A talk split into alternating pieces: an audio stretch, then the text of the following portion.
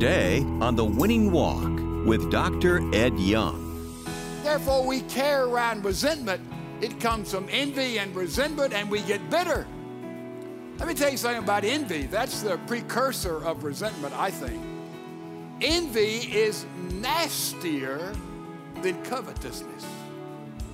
Covetousness, I come with empty hands and I say, I covet, I want that which you have.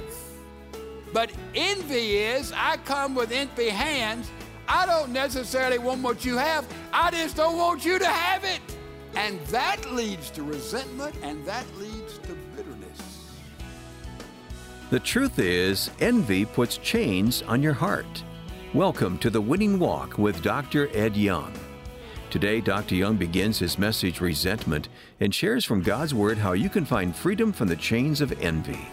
That teaching is about to begin on The Winning Walk with Doctor Ed Young.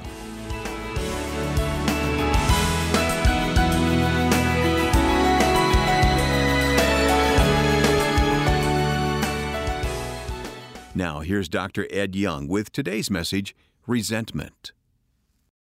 Imagine, if you would, on a distant galaxy way out in outer space, there's a planet that is inhabited by intelligent creatures, but they know nothing about God. And their great passion is to learn something about the nature and character of the Almighty.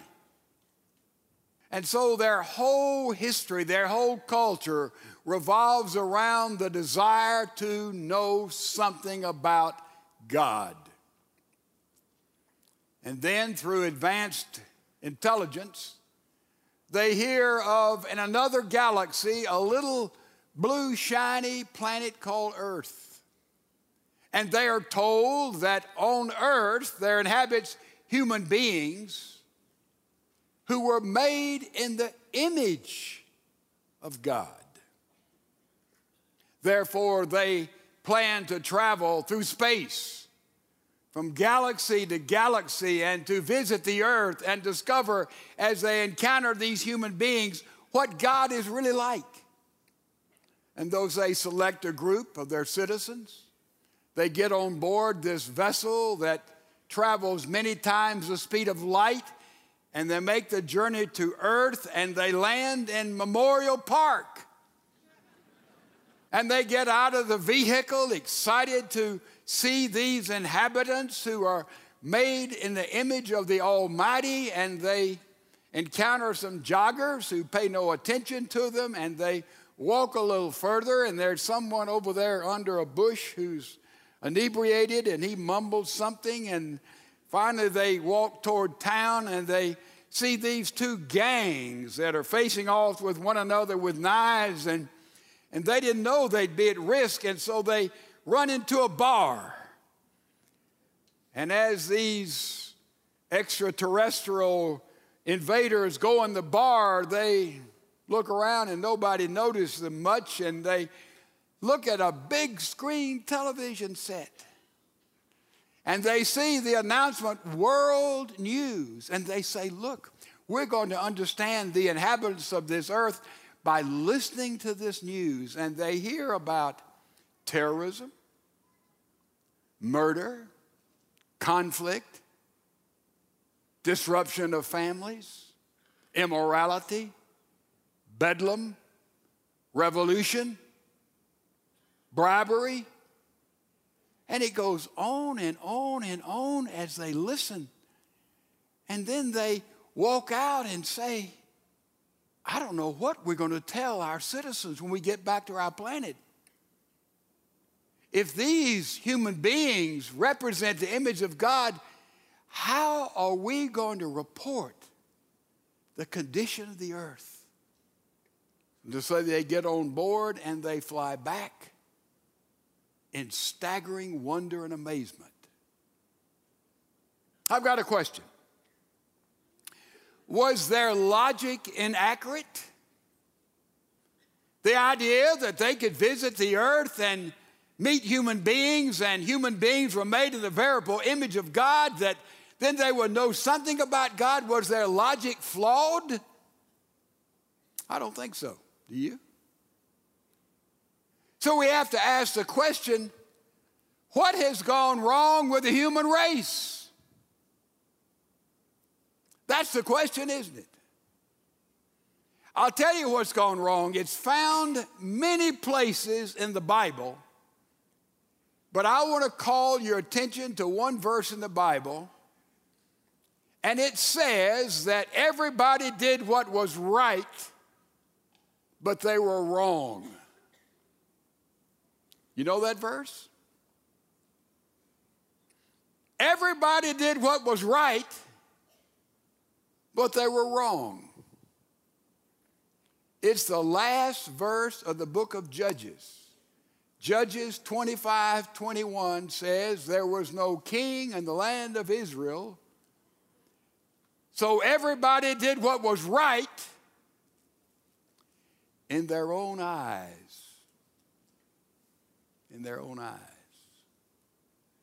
When everybody, when you and I, we do what's right from our human horizontal perspective, everything ends up wrong.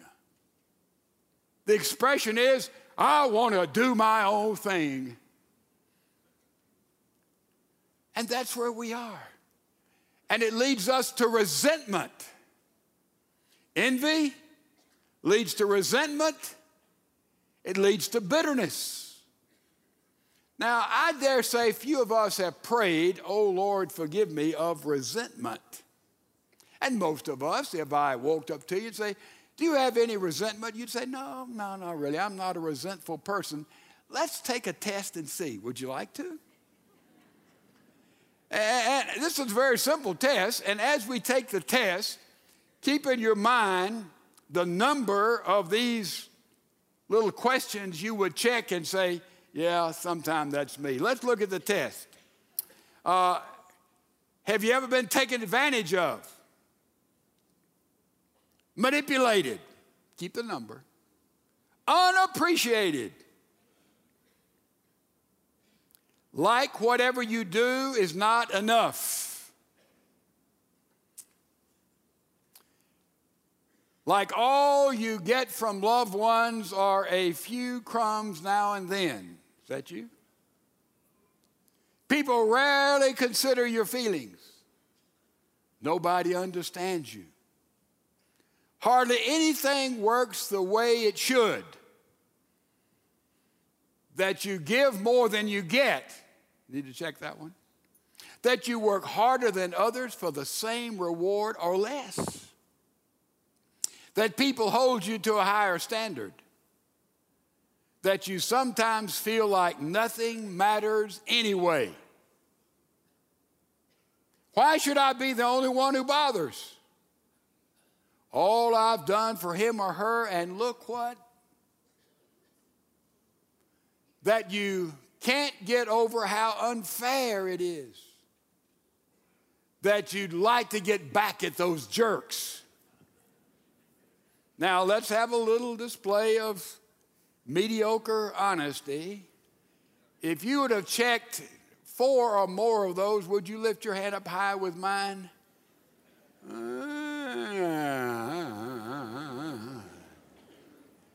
This is where resentment comes from, ladies and gentlemen. This is where resentment, this is the roots of resentment. And therefore, we carry around resentment. It comes from envy and resentment, and we get bitter. Let me tell you something about envy. That's the precursor of resentment, I think. Envy is nastier than covetousness. Covetousness, I come with empty hands and I say, I covet, I want that which you have. Now that's bad enough. But envy is, I come with empty hands, I don't necessarily want what you have, I just don't want you to have it. And that leads to resentment, and that leads to bitterness. And it's all right. Ann Landers said that if you carry resentment around, it's like having someone you despise live free without rent in your head. It's like the story in the Iowa high school. Miss Homecoming Queen got upset at Miss Harvest Queen because she stole her boyfriend. So Miss Homecoming Queen took a belt and strangled Miss Harvest Queen in resentment. Hmm. So how do you handle resentment? We're going to look at two ways of handling resentment. One way is you handle it with horizontal living. Horizontal livers handle resentment horizontally. That we, we encounter a problem, we look down and we look around, and that's how we deal with it in the flesh. We say, well, I'm just being practical. I'm just being down to earth with this problem, with this challenge, with this resentment. We're horizontal folks. Those who are vertical folks, resentment comes, they look up and above, and they seek God and His input and His understanding to give us perspective when resentment enters our lives. So the bottom line, are you a horizontal person or a vertical person? And we're going to see how horizontal people handle resentment. Enter Big Jacob, his twelve sons. Remember who Big Jake is? He's one of the patriarchs. He's one of the V I Ps of the Old Testament. Abraham, Isaac, Jacob. Jacob, whose name means cheat, supplanter, con artist. But his name was changed to Israel, remember? And now God has blessed Big Jake. He lives in Canaan. He has these twelve sons. And now I want you to notice how ten of these sons, let's put Joseph and Benjamin to the side. Let's look how ten of these sons are horizontal livers. They live a horizontal lifestyle. And look what happens when resentment comes into their life. They see Joseph, who is the favorite of their dad. By the way, Jacob was a terrible father. If you want to read an, uh, an illustration of how not to be a dad, just study Jake. He had it down to a science. He showed favorites. Joseph was his favorite, because he was, she, he was the son of his favorite wife, who was Rachel. And therefore, he looked after Joseph, spent time with Joseph, didn't make Joseph work as the other brothers did, gave Joseph one of those new Armani jackets that you get down at the mall that was striped and bright. I mean, Joseph was the apple of his daddy's eye, and Jacob made no mistake about it. He was his favorite boy. And on top of that, Joseph didn't handle it very well.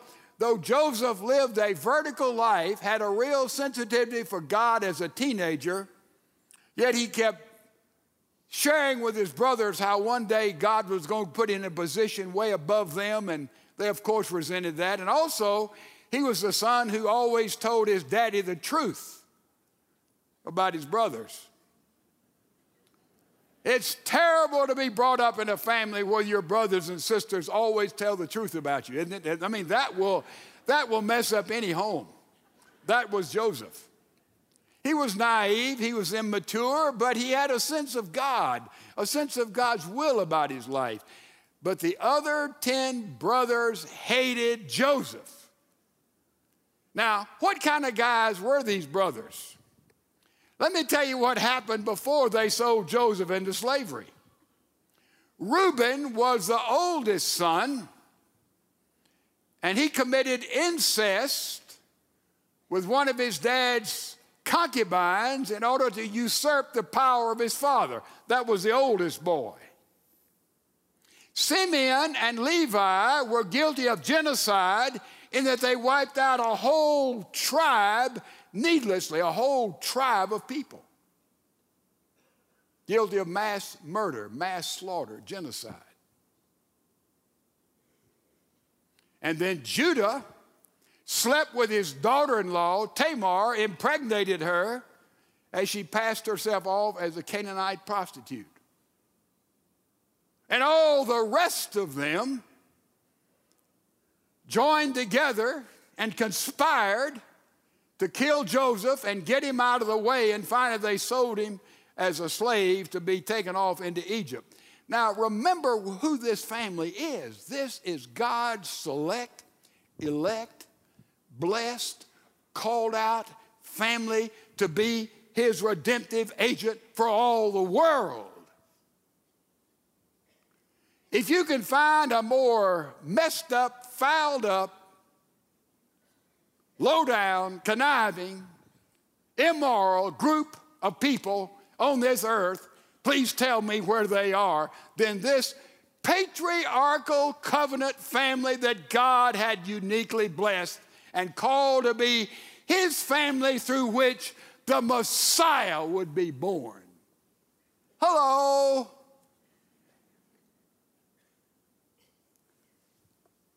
I know this Bible is true for a lot of reasons, but one reason is there is nobody here in which God does, pulls any punches. He tells everything exactly like it is. Have you noticed that? What in the world is going to happen? What happened to these people? The truth is, they forgot that God was real. So they were flat earth folks. They're here and now. Get it while you can. And therefore, is it any wonder that these ten brothers with that kind of resume, with that kind of dossier, with that kind of background, would say, hey, it's no big deal. Just take Joe and, and kill him. Get him out of here. We're tired of his prudish atmosphere, his telling on us and his superiority with God. We're tired of all that. Kill him. And they sold him finally as a slave. You see what happened to these boys and their dad? They forgot the reality of God. They got so prosperous because Jacob was a big shot in Canaan. Oh, yeah, he was big in Canaan. So were his boys and their wives and their families. It was a prestigious family. They were the Rockefellers of their day. Oh, yeah. Now, remember something. For every one person that can handle success, there are ten that can handle failure or mediocrity. Success is tough. They didn't handle it very well. They forgot him. And even when Joseph was sold as a slave and they reported with that coat, you know, that multicolored Armani jacket that his dad had given him and had blood on it, his father assumed that he'd been killed by an animal. Even they reported that, Jacob didn't say a thing about God. God's name is not mentioned in that moment. You believe that? How far you can get away? Now, we see how horizontal living, let's see how vertical living operates. These were horizontal folks. Joseph was a vertical guy. Do you see the difference? First of all, God was real to Joseph in the displacements of life. He was prestigious son, wealthy family, man, top of the ladder. His brothers put him in the pit. He's sold as a slave, taken off into a foreign country, different language, different culture. He's a nobody, he's a nothing, he's a slave. But to Joseph, God was real in the displacements of life. He was still a vertical guy. He still looked up to God. Now, all of us know displacements. We want to be here, but we're there. We want to live there, but we're living here. We wanted this relationship, we got that relationship. We want this vocation, we got that vocation. But in all of it with Joseph, God was real. That's the genius of those who live vertically, different from those who live horizontally. God was real in displacements of life. Then God is real in the temptations of life. Joseph was bought by Potiphar, who was the commander-in-chief of, of the army of Pharaoh. Hey, big shot there. And he had a wife, and you can be sure his wife was Miss Egypt. That much money, that much position. I mean, he could just attract anybody he wanted to attract. You can believe she had chemistry and beauty, and she was something. And, and Joseph was honored in Potiphar's house because he was a man of integrity. And the Bible says everything Joseph touched became successful. That happens to people even in a slave posture when God is real. God is real. He became over all of Potiphar's household. And Miz Potiphar looked at this young, handsome Jewish guy in the prime of life, and she propositioned him. He, she said, come and sleep with me. His answer tells us everything you need to know about Joe. It's a classic. He looked at her. He said, let me tell you something. I can't do that because your master trusts me. He's put me over everything in this house. Everything in this house I'm in charge of. I can have everything in this house but you. Your master trusts me. He said the second reason I can't do it, he says, because you're his wife. He reminded himself who he was, trustworthy. He reminded her who she was, the wife of Potiphar. Then he gave the third reason and said, I can't do it. It's because God sees me. See, that's our vertical guy, isn't it? Isn't that the dimension that we need? If we're horizontal livers like Jacob and his ten sons, no, Joseph was a vertical, vertical liver. He, he looked up. Therefore, God was real in the temptations of life. And now we see God was real in the injustices of life. Remember what happened? Miss Potiphar, though she propositioned him day after day, Miss Potiphar finally grabbed his coat and, and tore his coat when he ran away from temptation. Joseph had a lot of coat problems, didn't he? And said, and told her husband, he tried to sport with me, King James translation. Potiphar believed his wife, sent Joseph to prison. But in prison, Joseph knew that God was real in the injustices of life. You see, he was treated unjustly. He was convicted for that which he did not do when he was innocent. But still, God was real. And he came to the top of the heap, and to the head jailer, looked at Joseph to run everything in the jail. Man, that's something, isn't it? Then finally, he interpreted the dreams of two of the prisoners. He got both of them accurate. One of them, the cupbearer, was restored to the right hand of Pharaoh as his wine taster. And when he left, the cupbearer said, you've been so wonderful to me, Joseph, as a fellow prisoner, and you predicted that I'd be released. I'm going to remember you to Pharaoh. Two years went by. Little verse in there said he forgot Joseph. Didn't remember him. But with Joseph, God was real in the injustices of life. But then one day, remember Pharaoh's dream? He dreamed about there's a time of skinny cattle and fat cattle, and none of the soothsayers could understand what God was saying to Pharaoh. And so the cupbearer said, you know, there's a guy back in prison. What was his name? Boy, he could read. He could see the mind of God. He would understand what's going on in Egypt. He would interpret your dream. He said, what's his name? So, yeah, Joe. Joe, it was Joe. That's who it was. And so Pharaoh sent for Joseph. And Joseph went, by the way, the Bible, I like it. He shaved. He changed his coat again, you know. You see, the, the Israelites didn't shave. They had beards. The Egyptians were clean shaven. I think it's interesting to know that Joseph tried to adapt where he'd be pleasing to Pharaoh, see. And he went before him. He said, Pharaoh, I can interpret this dream. There are going to be seven years of prosperity and seven years of famine. You've got to find somebody who's going to take care of the goods for seven years of prosperity so you can eat the seven years of famine. Pharaoh said, that's the dream. That's the interpret. That's God's understanding. And Job said, you better get somebody who can handle this situation. You better get the wisest man in Egypt. Pharaoh said, you know, you're the only one who understood this. You must be the wisest man in Egypt. And he made Joseph Joe, a Hebrew, right out of prison, he put him right in the middle of the palace. That's a big promotion, isn't it, from a prison to a palace? That's a quantum leap. But in the exaltation of life, God was real to Joseph, see? God was real to Joseph. And when, char- and when Pharaoh, the Bible says, gave him a chariot, they put a car tag on saying number two.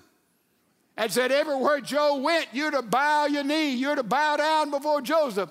I can imagine Joseph in that number two chariot going down the main streets of Cairo, and there's Mister and Miz Potiphar, and they bow down. Miz Potiphar bows down lower than anybody has ever bowed down. Joseph is coming, prime minister.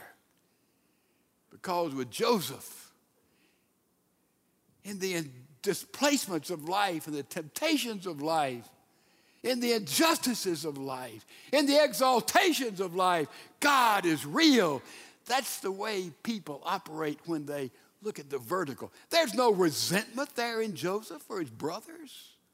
Why, his brothers resented Joe because they lived in a horizontal life. Joe didn't resent them because he saw that God was doing something in his life. Do you see the different perspective, different approach to anything we deal with? Now I've got a question for you. How in the world is Almighty God going to bring this wayward family that he had so blessed and selected back into covenant with him? How's God going to do this? How is God going to heal this family? He heals us the same way individually as he heals collectively, as he heals family today. Take your Bible, look at it with me in chapter number forty-two of Genesis. I'm going to take you on a quick trip. This is the healing. How does God work? You know the story. God works, first of all, through a hungry stomach. You know, the best preacher in the world is hunger. Best preacher in the world is cancer. Best preacher in the world is heartache. Best preacher in the world is brokenness. We just sort of coot it through the life till, whoom. Then we realize we've been living on the basis of our own fleshly strength and power. We realize we've forgotten the vertical, which is the reality of God. That happens, doesn't it? That's what happened here. And they were just cooting it there in Canaan until chapter forty-two. Then Jacob saw that there was grain in Egypt. And Jacob said to his son, why are you staring at one another? Behold, I have heard there is grain in Egypt. Go down there and buy some for us from that place so that we may live and not die. So he sent these brothers down there, ten of them. When they went before the area to get grain, there was Joseph on the throne. He recognized his brothers. He called them forward. He said, why are you here? They said, to buy grain. He said, no, you're here to spy out the land. See, God is using Joseph as redemptive agent with his brothers. They said, oh, no, no. We're... So he put him in jail. There's injustice. What goes around comes around. He puts him in jail three days. And then he lets them out of jail. He said, tell me about your family. They told about Benjamin and their dad. And he said, I'll tell you what, I think you're here to spy out the land. I'm going to keep one of you here. He took uh, Simeon, who was the bully of them all. He tied them up, tied him up in his presence. We're going to keep Simeon here. If you come back for more grain, to prove you've been telling the truth about your family, bring your brother Benjamin with you. Or I'm not going to give you any more rain. I'm not going to let Simeon go. And so the brothers got out of there. But notice as they were getting out of there, they recognized what was going on in their life. And I want you to see this very, very clearly. As they go back, we see, first of all, the conviction of sin. That's where it starts. Look at chapter number forty-two. Verse number twenty-one, truly we are guilty concerning our brother. This is Joseph. This is twenty years before. Because we saw the distress of his soul when he pleaded with us from the pit, yet we would not listen. Therefore, this distress has come upon us. There is conviction of sin. After all these years, all the low-down, rotten, scummy stuff they had done as brutes, as bullies, as murderers, as adulterers, as rapists, all of that, what they remembered was how they treated Job. They were convicted of their sin. They didn't know who Joseph was up there before. They had no idea. He was some Egyptian potentate, the prime minister. But now as he talked to them, they said, oh, it's because of our brother. Then there's confession of sin. Look at verse twenty-two. Reuben answered them, saying, did I not tell you? I told you so. Do not sin against the boy. That was Joseph, way back twenty years. And you would not listen. Now comes a reckoning for his blood. Oh, uncovering a lot of stuff here, aren't we? Conviction, confession. And now I want you to see how the repentance comes. They go back home. They tell their dad what happened. He said, look, I'm not letting you take Benjamin. I've lost Joseph. And now the Simeon, you've lost Simeon there to this Egyptian guy. I'm not going to let you take Benjamin down there. But what happened? They ran out of grain. This is a seven-year famine, folks. So they had to go back in order to live, so they go back again. And, Jake, and Jacob says, well, take Benjamin. And up stands a fourth brother, Judah. Not Reuben the oldest, not Simeon, not Levi, but Judah stands forward and says, Dad, I will stand for Benjamin. I guarantee you he'll come back, or I'll give my boys, or I'll give my life. Judah stands up as the substitute. Question, what tribe was Jesus born in? Judah. Judah. So they go back. Joseph greets them, takes them into the palace and says, take them out. I want to give them a meal there in my palace. And immediately they're upset. They say, oh, my goodness, he's really going to do something to us. You see, when you got this great guilt running around in your life, ladies and gentlemen, even when you're blessed, even when you're prosperous, even when things are going by, you can't shake it if God hadn't dealt with it. Doesn't matter what happens. Oh, it's still there. It still stinks. It's still rotten. It's still painful. It's still debilitating. So everything that happened to them, they, oh, wait, what's going to happen next? And Joseph was just batting them around. And now I want you to see what happened. They put the silver cup, remember, in Benjamin's bag when they left. Joseph went out and said, hey, he's the one that stole my silver cup off the table after I treated you so royally. He is the one, and that is when Judah steps up and says, oh, no, kill me. I'll be your slave. Uh-uh, not Benjamin. See, Joseph saw in the process those sorry, low-down, rotten brothers. They were going through a change. They were convicted of their sin. They confessed their sin. And now we see repentance of their sin as Judah stands forward and say, no, it'll break my dad's heart. It'll break my father's heart. Let Benjamin go back. See? And then we see the wonderful act of forgiveness. And that is found by Joseph. That was the beginning of our scripture. Verse five, chapter forty-five.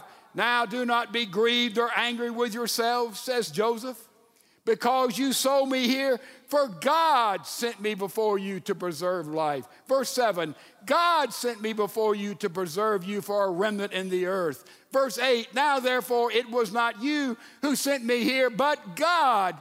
Verse nine, hurry up and go tell my father and say to him, thus says your son Joseph, God has made me Lord of all Egypt. You see the difference in Joseph and his brothers? Do you see it clearly? Joseph, because God was real, he saw in every situation of life that God was working, God was moving. And the brothers just saw the horizontal stuff. I, me, my, my, my prestige, my power, my ability. But look how God worked to change those boys. Conviction, confession, repentance. Forgiveness that was offered by Joseph. Then they go back and get big Jake and bring him. And now Jacob, if you read the scripture, begins talking about God. Jacob's come back home. And, and then they go to Egypt. Oh, they're blessed so magnificently there in the land of Goshen. Jacob goes and puts his hand and blesses Pharaoh. They have fourteen years of wonderful worship and wonderful blessings there in Egypt until Big Jake dies. And then the brothers, fiftieth chapter of Genesis, they say, boy, now that our daddy is dead, man, he's, he's, he will get revenge on us now. He's going to remember what we did to him. Uh, he's going to come and kill us all. And when they told Joseph this, he wept. He wept. Vertical people whom God is real are a mystery to horizontal people about whom God is dim or not there. See, they can understand that. I want you to take home two things. Not too much to carry, is it? Two things. First, understand the grace of guilt. The grace of guilt. That is what God gave to Jacob and those ten rotten sons of his, the grace of guilt. If it had been you or me and those ten guys with that track record, I would have taken them and punted them out of my plans. Wouldn't you? Sure you would. But God gives us the grace of guilt. And the guilt that came in their lives led them to a new life with their family and back into the reality of God, where God could use them again. You talk about the grace of guilt. Thank God that we have that operating in our lives, that he will not let us go. He gives us, he gives you the feeling of guilt when we need to feel guilty, the grace of gift. And look for Joseph, what he gave to Joseph, the grace of forgiveness. See, he, he was resentful of these brothers. He totally forgave his brothers. And that's what we have. When God gives us, because of sin in your life and my life, the gift of guilt, then we know that he has provided us the gift of forgiveness, which comes to Jesus Christ as he said, I'll take her place. I'll take his place. And that's Calvary, and that's the cross, and that's who we are as individuals who are learning how to live vertical lifestyles. We look up and above and not down and around, because God gives us the grace of guilt and the grace of forgiveness. Guess what? Vertical people have absolutely no room, absolutely no room for envy, revenge, bitterness, or resentment.